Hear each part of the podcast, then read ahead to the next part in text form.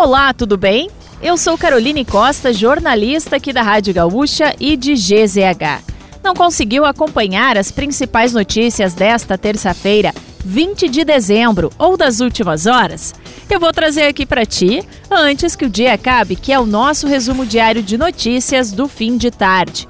Oferecimento é de MrJack.bet, palpite certeiro, saque instantâneo. Acesse mrjack.bet e desafie-se e resfriar climatizadores, geladeira portátil resfriar, sua companheira em qualquer lugar. A Corsã foi vendida em leilão realizado na Bolsa de Valores de São Paulo, a B3, na manhã de hoje. O grupo, a Egea, foi o vencedor da disputa com uma oferta de 4 bilhões 151 milhões de reais, que representa um ágio de 1,15%. O preço mínimo estipulado para a liquidação do patrimônio da Corsã era de 4 bilhões e 1 milhão de reais. Apenas a Egea apresentou proposta no certame. Maior empresa do setor no Brasil, ela já opera uma parceria público-privada com nove municípios da região metropolitana de Porto Alegre. Duas jovens de 17 e 18 anos morreram soterradas na manhã de hoje em Camboriú, em Santa Catarina, isso por causa das chuvas intensas. De acordo com a prefeitura, elas eram irmãs e estavam em uma casa atingida por um deslizamento no bairro Jardim Aliança.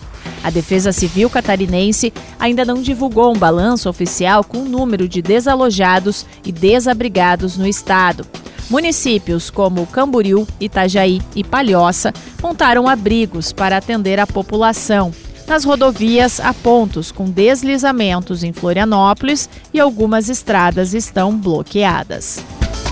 Os deputados estaduais do Rio Grande do Sul aprovaram aumento do salário mínimo regional em 10,6%. Com reajuste, os valores das faixas salariais, seguindo o segmento profissional, passam a ser de R$ 1.443,94 a R$ 1.829,87. Os deputados também aprovaram um aumento de 11,73% no valor do Vale Refeição dos servidores públicos.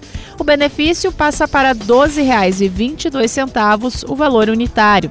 Os deputados estaduais começaram a votar na manhã de hoje as últimas propostas do ano na Assembleia Legislativa do Rio Grande do Sul. A expectativa é analisar 48 projetos de lei em até três dias. Um idoso morreu ao ser atropelado por um ônibus no corredor da Avenida João Pessoa, quase na esquina com a Avenida Venâncio Aires, na área central de Porto Alegre.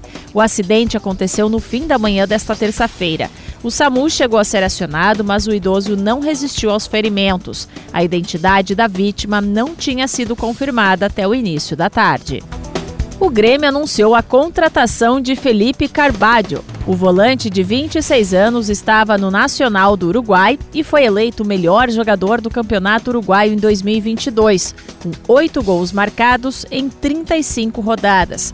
Ele assinará contrato com o tricolor por quatro temporadas. Já o Inter está prestes a anunciar a venda de Edenilson ao Atlético Mineiro. Os clubes estão trocando documentos nesta terça.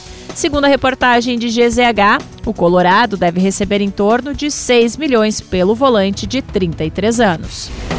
E para fechar o nosso resumo de notícias, antes que o dia acabe, tem a previsão do tempo para amanhã. A quarta-feira traz o primeiro dia do verão para o hemisfério sul.